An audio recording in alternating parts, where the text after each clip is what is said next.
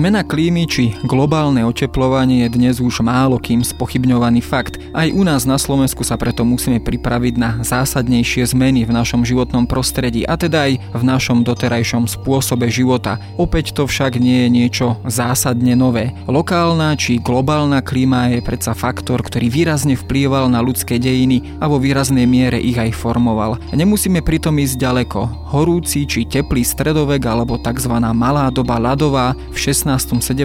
až 18.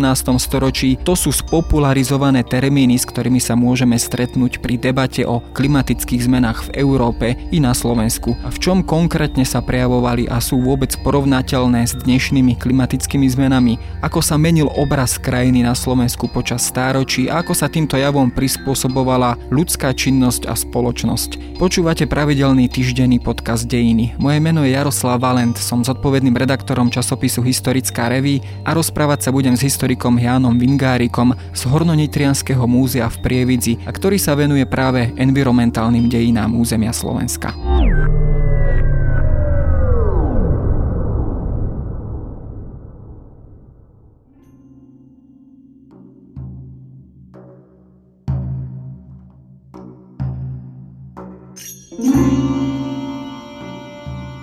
Na začiatok som spomenul zo pár takých termínov ako horúci či teplý stredovek či malá doba ľadová. Rozumiem, že je to veľmi spopularizovaný spôsob vyjadrovania alebo veľmi spopularizované termíny, ktoré sa ale pokúšajú nejakým spôsobom pomenovať isté klimatické etapy v dejinách Európy za povedzme posledné tisíc ročie alebo dvojtisíc ročie. Aké možno základné členenie práve pokiaľ hovoríme o Európe by sme možno vedeli použiť v tom časovom horizonte zhruba 1000, možno 1500 rokov. Ak by som začal dobou konca rímskej ríše, alebo samotnou rímskou ríšou, tak aj tam mnohí odborníci, alebo hlavne takí tí klimatickí deterministi, môžem povedať, ktorí vyzdvihujú práve zmeny klimatických podmienok ako hlavný faktor e, veľkých zmien, či už e, populačných v Európe, alebo potom aj následne aj politických a štátoprávnych, tak téma rímskej ríše v rôznych ohľadoch doteraz zaujíma mnohých ľudí, mnohých odborníkov z rôznych vedných oblastí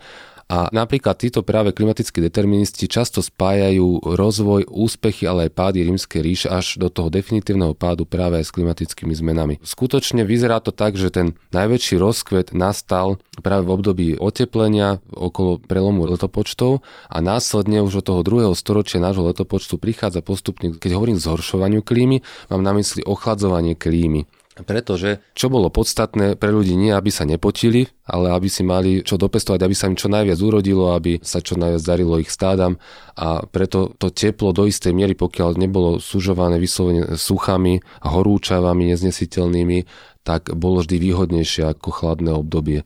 A s tým sa spája aj populačný nárast v celej Európe. Práve v období toho tzv.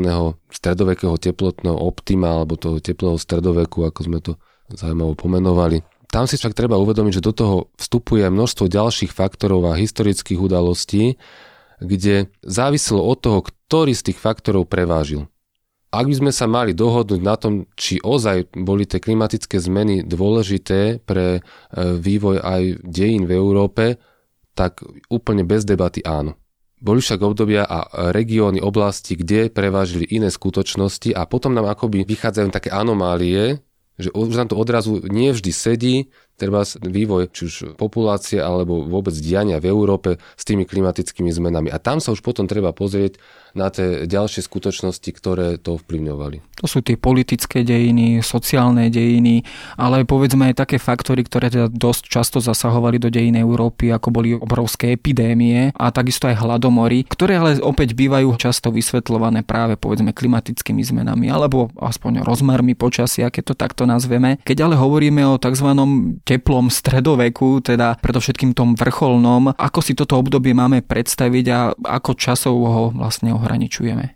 Predovšetkým tou najteplejšou fázou stredoveku bolo to koniec vrcholného a neskorý stredovek. Hej, tam to vrcholilo ako najteplejšom storočí od včasnej doby dejiny až po súčasnosť hovoríme práve o 13. storočí. Tam bol ozaj vrchol toho stredovekého teplotného optima a bolo by sa to prejavilo aj v naraste počtu obyvateľov napríklad na Slovensku, v Uhorsku vtedajšom, keby do toho nebol prišiel e, tatársky-mongolský vpád hej, ktorý úplne vydrancoval, vyľudnil krajinu práve v tých oblastiach, na ktoré mal oteplovanie najlepší, ten skutočne pozitívny dopad a to boli tie najúrodnejšie oblasti uhorských nížin až škotlín. Dokonca som sa stretol s teóriami, že tieto teórie sa snažia vysvetliť povedzme aj niektoré historické javy, dokonca aj kryžiacké výpravy, že práve v dôsledku oteplenia, zmeny alebo lepšej klímy dochádzalo k aj určitému preľudneniu hlavne tých západných oblastí, západoeurópskych oblastí a teda následnému akému si tiahnutiu k tomu, teda, že istá časť populácie sa snažila aj teda prostredníctvom nejakej krížovej výpravy si nájsť ako keby nové miesto v novej krajine. Sú tieto determinizmy, dá sa povedať, do určitej miery prehnané, tak ako ich jednostranne možno niektorí historici používajú, alebo je to naozaj taký kľúčový faktor, ktorým vieme vysvetliť aj zásadné historické javy. Veľakrát je to určite prehnané, ale v mnohých prípadoch opodstatnené a určite e, nezanedbateľné. Tieto obrovská paralela aj so súčasnosťou a vôbec to sa tiahne celými dejinami boj o zdroje, hej, najdôležitejší už len o vodu. Keď sa pozrieme, že ak rozvoj tých nejakých afrických štátov pred koloniálnych súvisel práve s bojom o vodu. Hej, tam, kde bola voda, tam boli tie oázy, tadiaľ ťahli obchodné karavany, tie sa najlepšie rozvíjali a to máme až do súčasnosti. Akurát, že v modernej podobe a keď hovoríme o 20. storočí, určite prvé, čo vám napadne, je boj o zdroje ropy, ktoré kedysi neboli dôležité v časoch kočov, vozov a potom neskôr prípadne aj tých prvých párnych lokomotív, tam už zase išlo o uhlie.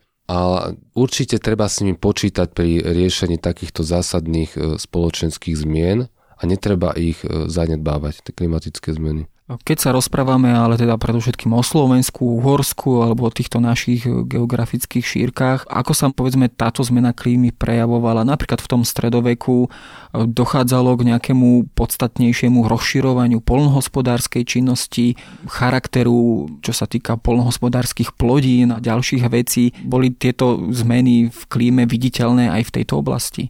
Jednoznačne áno, v tejto oblasti boli úplne najviditeľnejšie, lebo určite by sme sa mohli baviť aj o tom, ako nejaké zmeny alebo extrémy počasia, hlavne extrémy sprevádzali tie prelomové obdobia prechody od tej nejakej teplej fázy do studenej a naopak. A to je presne to, s čím sa stretávame aj v súčasnosti, hej, keď nastáva to súčasné globálne oteplovanie. Ale keď sa vrátime do obdobia toho stredovekého teplotného optima, tak najmarkantnejšie je to v rozširovaní pestovania vinnej révy.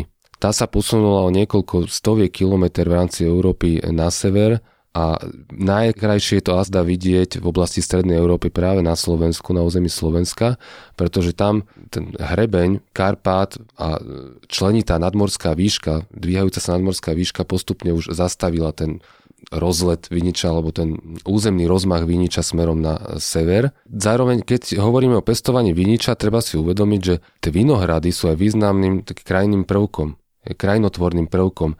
Takže výrazne to aj zmenilo vzhľad kultúrnej krajiny a vinohradníckými regiónmi, alebo z veľkej časti aj vinohradníckými regiónmi boli také, o ktorých by sme si to dnes už absolútne nepomysleli, už je to dávnou minulosťou.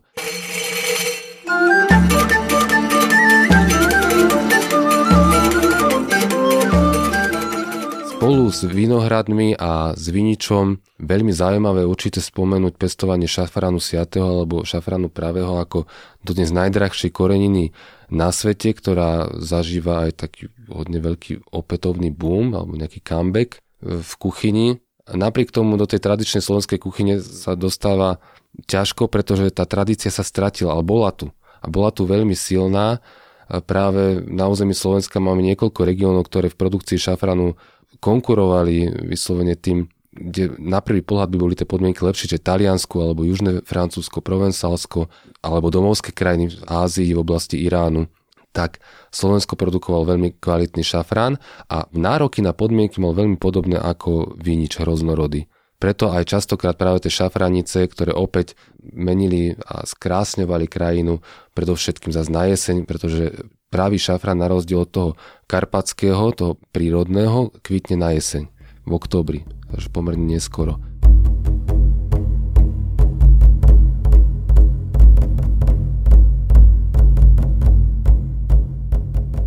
Tento krajobraz sa teda dosť výrazne menil aj potom zrejme pri takom ďalšom prechodnom období. To sa teda zvykne uvádzať, že to je práve to 15. 16. storočie, kedy malo dochádzať e, k akémusi ochladeniu a k príchodu tej tzv. malej doby ľadovej. Čo sa vtedy konkrétne dialo? Historicky, politicky my samozrejme vieme, že to je obdobie, ktoré sa zhruba kryje aj práve e, s mohačskou katastrofou a s nástupom vlastne Osmanskej ríše v strednej Európe a teda s tým spojenými vojnami. Čo sa teda ale dialo povedzme po tej klimatologickej e, stránke, ako to obdobie vyzeralo? Naozaj dochádza k postupnému opäť ochladzovaniu. Vidíme, že je to v celých dejinách sinusoida, takže keď sme mali teplé obdobie, tak prirodzene muselo nastať opäť to chladné a skutočne nastalo od tej polovice 15. storočia. Môžeme už hovoriť, hoci vyslovene odborníci, klimatológovia už v súčasnosti nemajú veľmi radi ten termín malá doba ľadová, ale myslím si, že preto zapamätanie aj pre verejnosť je ako veľmi dobrou pomôckou a dobrým pripodobnením tým skutočným ľadovým dobám. Čo sa dialo? Opäť to môžeme demonstrovať práve na rozsahu vinohradov, i keď samozrejme aj obilnine, k tomu sa dostaneme. Do konca stredoveku bol vinič rozšírený v podstate na celom území Slovenska, dokonca 13. storočia skutočne takmer na celom. S výnimkou Oravy máme doložené vinohrady viac či menej, takmer všade. Čiže povedzme aj v tých horských kotlinách, niekde v Naliptove a podobne by sme našli vinič. Dokonca aj na Liptove by sme našli vinič, čo je dnes úplne fakt nepredstaviteľné. Samozrejme aj dnes si ľudia v záhradke pestujú možno jeden alebo plot si ozdobia viničom a tak skonštatujú, že to hrozno nie je také dobré, možno ako keď si ho kúpia v Šamoríne, hej, ale majú. Hej? Ale tu hovoríme o vinohradníckom spôsobe pestovania viniča, nielen na nejakú osobnú stolovú potrebu ako pochutinu, ale vyslovene na produkciu vína a teda to remeselné spracovanie so všetkým, čo k tomu patrí a o veľkých rozlohách, pomerne veľkých rozlohách, krajinotvorných rozlohách vinohradov. Postupne sa teda strácajú z tých horských kotlín a zastavili sa až do toho 17. storočia niekde až do polovice 18. storočia sú však naďalej rozšírené v regiónoch, kde už takisto dnes ich absolútne nenájdeme. A tá severná hranica rozšírenia vinohradov e, sa tiahla až po Trenčín, okolie Trenčína, tam ešte do toho 17. storočia boli úplne vinohrady bežné, alebo Horná Nitra napríklad, kde to opäť už zastavujú tie hrebenie pohory. A opäť v súvislosti s vinohradmi aj pokiaľ ide o šafrán, ten takisto tam bol e, rozšírený a dokonca bol mimoriadne dôležitým zdrojom príjmov. Ako to ovplyvnila mohárska katastrofa? To je práve ten výborný príklad, kedy nejaké vojenské udalosti, politické udalosti veľké akoby zvrátili vplyv klímy. Zvrátili vplyv zmien klímy alebo posunuli nejaké tie zmeny, pretože treba vidíme ako posledné obdobie rozvoja vinohradov tej e, severnej oblasti, na ich severnej hranici ich rozšírenia, práve v období, kedy už máme v plnom prúde, v priebehu malú dobu ľadovú čo nám teda nesedí. Však ako sa môžu rozvíjať, keď vieme, že vinič potrebuje čo najviac slnka a tepla, aby sme mali to hrozno sladké a víno kvalitné. Že zrejme to súvisí práve s tým, že Osmanská ríša obsadila tie centrálne, najteplejšie časti Uhorska a vytlačila teda aj pestovanie viniča práve na tieto okraje. Keď sa ale preniesieme povedzme aj do takých tých javov hospodárskych, zrejme táto klíma mala aj dosť výrazný, samozrejme v kombinácii s inými faktormi, ako boli teda aj turecké vojny, mala zrejme táto klíma alebo zmeny klímy vplyv aj na určité spoločenské sociálne zmeny. Dá sa povedzme hovoriť o úbytku obyvateľstva, dá sa hovoriť o povedzme podstatne náročnejších podmienkách na či už dopestovanie, na plnohospodárskú činnosť a tým pádom aj na nejakú sociálnu úroveň. Tuto nie. V tomto prípade, ako tých populačných zmien, by som povedal, že na Slovensku tie klimatické zmeny nezohrávali tú hlavnú rolu, pretože ľudia sa dokázali veľmi dobre prispôsobiť. A tam si ma naviedol už práve k tej téme treba z obilnín ako hlavnému zdroju obživy, kde to hlavnou chlebovou obilninou, pretože viem, že kaše a chlieb to bolo to hlavné, ako sa vraví, že kaša matka naša a chlebiček na štatiček, také etnografické úslovie, ktoré bolo skutočne pravdivé v tom období, tak e, pestovala sa pre rade pšenica. A tá sa dokonca pestovala aj v podhorských oblastiach, aj na takých tých prvých kopaniciach, môžeme povedať, ktoré absolútne prírodnými podmienkami nevyhovovali. Nevyhovovali, pokiaľ išlo o dostupnosť z hľadiska reliefu a kvalitou pôdy, ale práve stredoveké napríklad teplotné optimum umožňovalo ich pestovanie aj v týchto náročnejších podmienkach. Keď však nastáva malá doba ľadová, tak už ani tá klíma nebola na to vhodná, tak museli niečo urobiť. A takou najzásadnejšou zmenou ktorú určite treba spomenúť, je prechod z hlavnej chlebovej obilniny od pšenice k raži. Keď skutočne vidíme, že v období toho 17. storočia a pre 18. už definitívne sa hlavnou chlebovou obilninou stáva raž už predtým stredoveku a naďalej to pokračovalo tam, kde ozaj sa nedarilo obiliu, či už ani pšenici, ani raži, tam dominoval ovoz. Je, tak dokonca aj týmto si pomáhali či už jačmeňom alebo ovsom menej náročnými plodinami, prípadne jarinami, ako boli špalda, dnes opäť veľmi populárna, o ktorej ešte nájdete v literatúre z 60 70 rokov správy, že je to už zastaralý druh pšenice, ktorý sa neoplatí pestovať. Bolo to z toho dôvodu, pretože v období socializmu sa kladol dôraz v prvom rade na množstvo Hej, čo najviac ocele, čo najviac pšenice vyprodukovať. No a špalda mala na tom klásku ako primitívny pôvodný druh, len zo pár zeniečok, takže by bolo treba zavrhnúť a vyprodukovať, vyšľachtiť druhy, ktoré boli efektívnejšie. Teraz sa však vraciame skôr na tej kvalitatívnej stránke, opäť zohráva dôležitú úlohu a vieme, že to špaldové pečivo v súčasnosti je veľmi, veľmi populárne. Takže aj takýmito plodinami si pomáhali pri dorábaní tých hlavných potravín.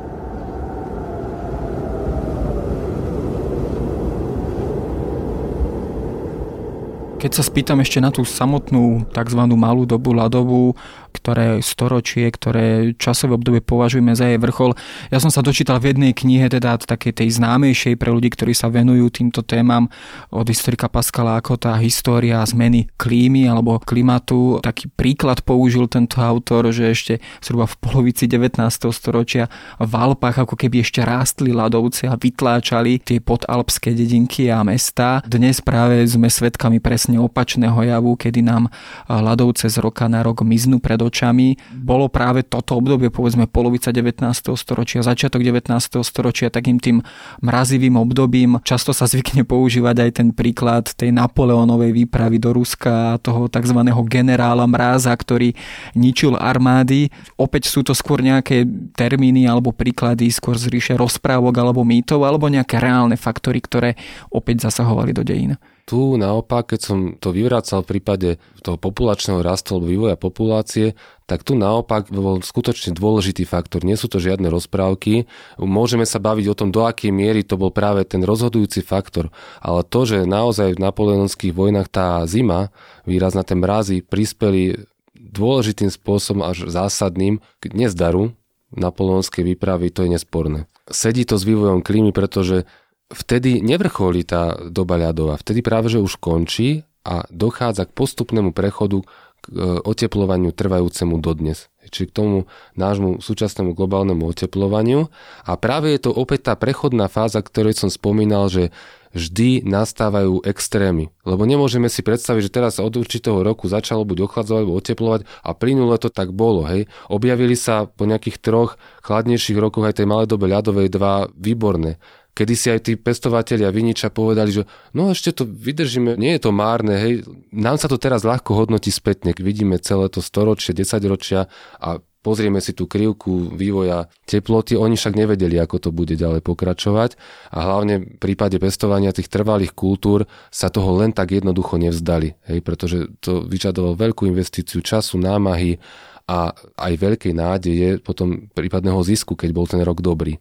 A pretože sa tie dobré roky objavovali, tak e, sa nám aj posúvalo akoby obdobie trvania vinohradov, alebo jednoducho vo všeobecnosti kultúr, ktoré dnes už v tých severných regiónoch nemáme, až hlboko do toho obdobia malej doby ľadovej a museli prísť až iné faktory, ktoré to potom zvrátili. Keď by som sa ešte narýchlo vrátil k tým tureckým vojnám, tak práve v čase, kedy by už ochladzovanie klímy v malej dobe ľadovej postupne ukončilo vývoj vinohradov v tých severných regiónoch a boli by sa naozaj stiahli iba do tých aj dnes známych produkčných od tej malokarpatskej oblasti a Tokajskej oblasti alebo južného Slovenska, tak e, vtedy práve strata konkurencie vín z južných oblastí Úorska, hlavne sriemské vína boli veľmi populárne a známe aj v západnej Európe. Vtedy sa do popredia najviac dostáva Malokarpatská oblasť a Tokajská a sláva Tokaju zrástla aj v tom celoeurópskom meradle pretože sa stratila tá konkurencia južných vín a veľmi to pomohlo aj e, tým vinohradom na severnej hranici, hoci kvalita vína prirodzene výrazne klesala. Matej Bel to krásne skonštatoval práve koncom prvej polovici 18. storočia, keď spomína vína práve na tejto severnej hranici, že ešte sa tam ten vínič miestami vinohradnícky pestuje, ale že to víno už stojí za figu borovú. Hej?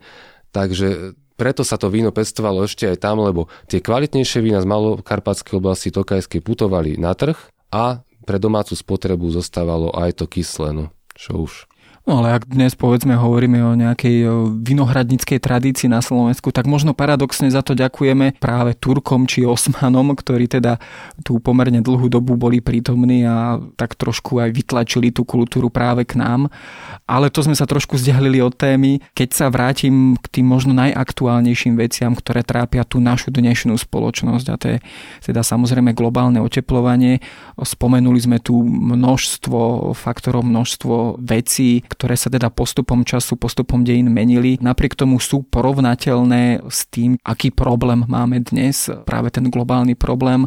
Je to dnešné oteplovanie zásadne iné, než e, na aké sme boli zvyknutí práve v, či už v období stredoveku alebo v iných dejných epochách. O tomto sa vedú veľké diskusie medzi odborníkmi, prírodovedcami, práve, že či je to prírodzený proces, ktorý, ako vidíme, nastával aj v minulosti, v tých poľadových dobách, alebo to spôsobujú skleníkové plyny a práve súčasný rozmach našej civilizácie, konzumnej spoločnosti a toho priemyselného pokroku od dvo priemyselnej revolúcie v 18. a potom viacej 19. storočí. Oboje.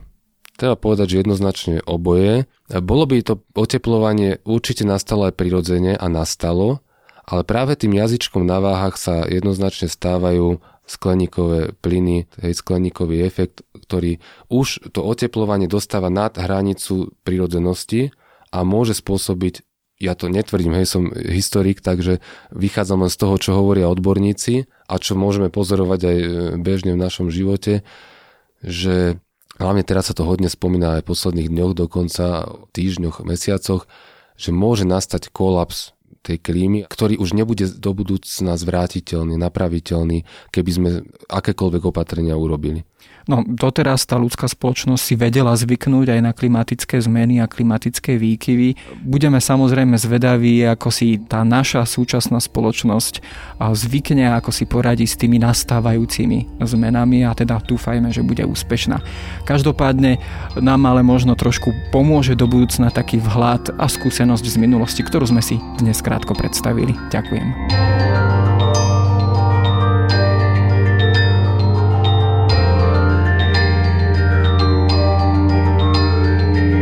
To je na dnes všetko. Počúvali ste Dejiny, týždenný podcast denníka SME a historické revy. Podcast Dejiny vychádza každý týždeň v nedelu. Prihláste sa na jeho odoberanie vo svojej podcastovej aplikácii na platformách Google Podcasty, Apple Podcasty alebo v službe Spotify. Všetky diely ako aj odkazy na témy, o ktorých hovoríme, nájdete na adrese historická.revy.com alebo sme.sk lomka dejiny. Ak sa vám podcast páči, môžete ho ohodnotiť. Ak nám chcete poslať pripomienku, môžete sa pridať do podcastového klubu denníka Sme na Facebooku alebo mi napísať e-mail na jaroslav.valent zavináč sahy.sk. Ja som Jaroslav Valent a na výrobe tohto podcastu sa podielal aj Matej Ohrablo.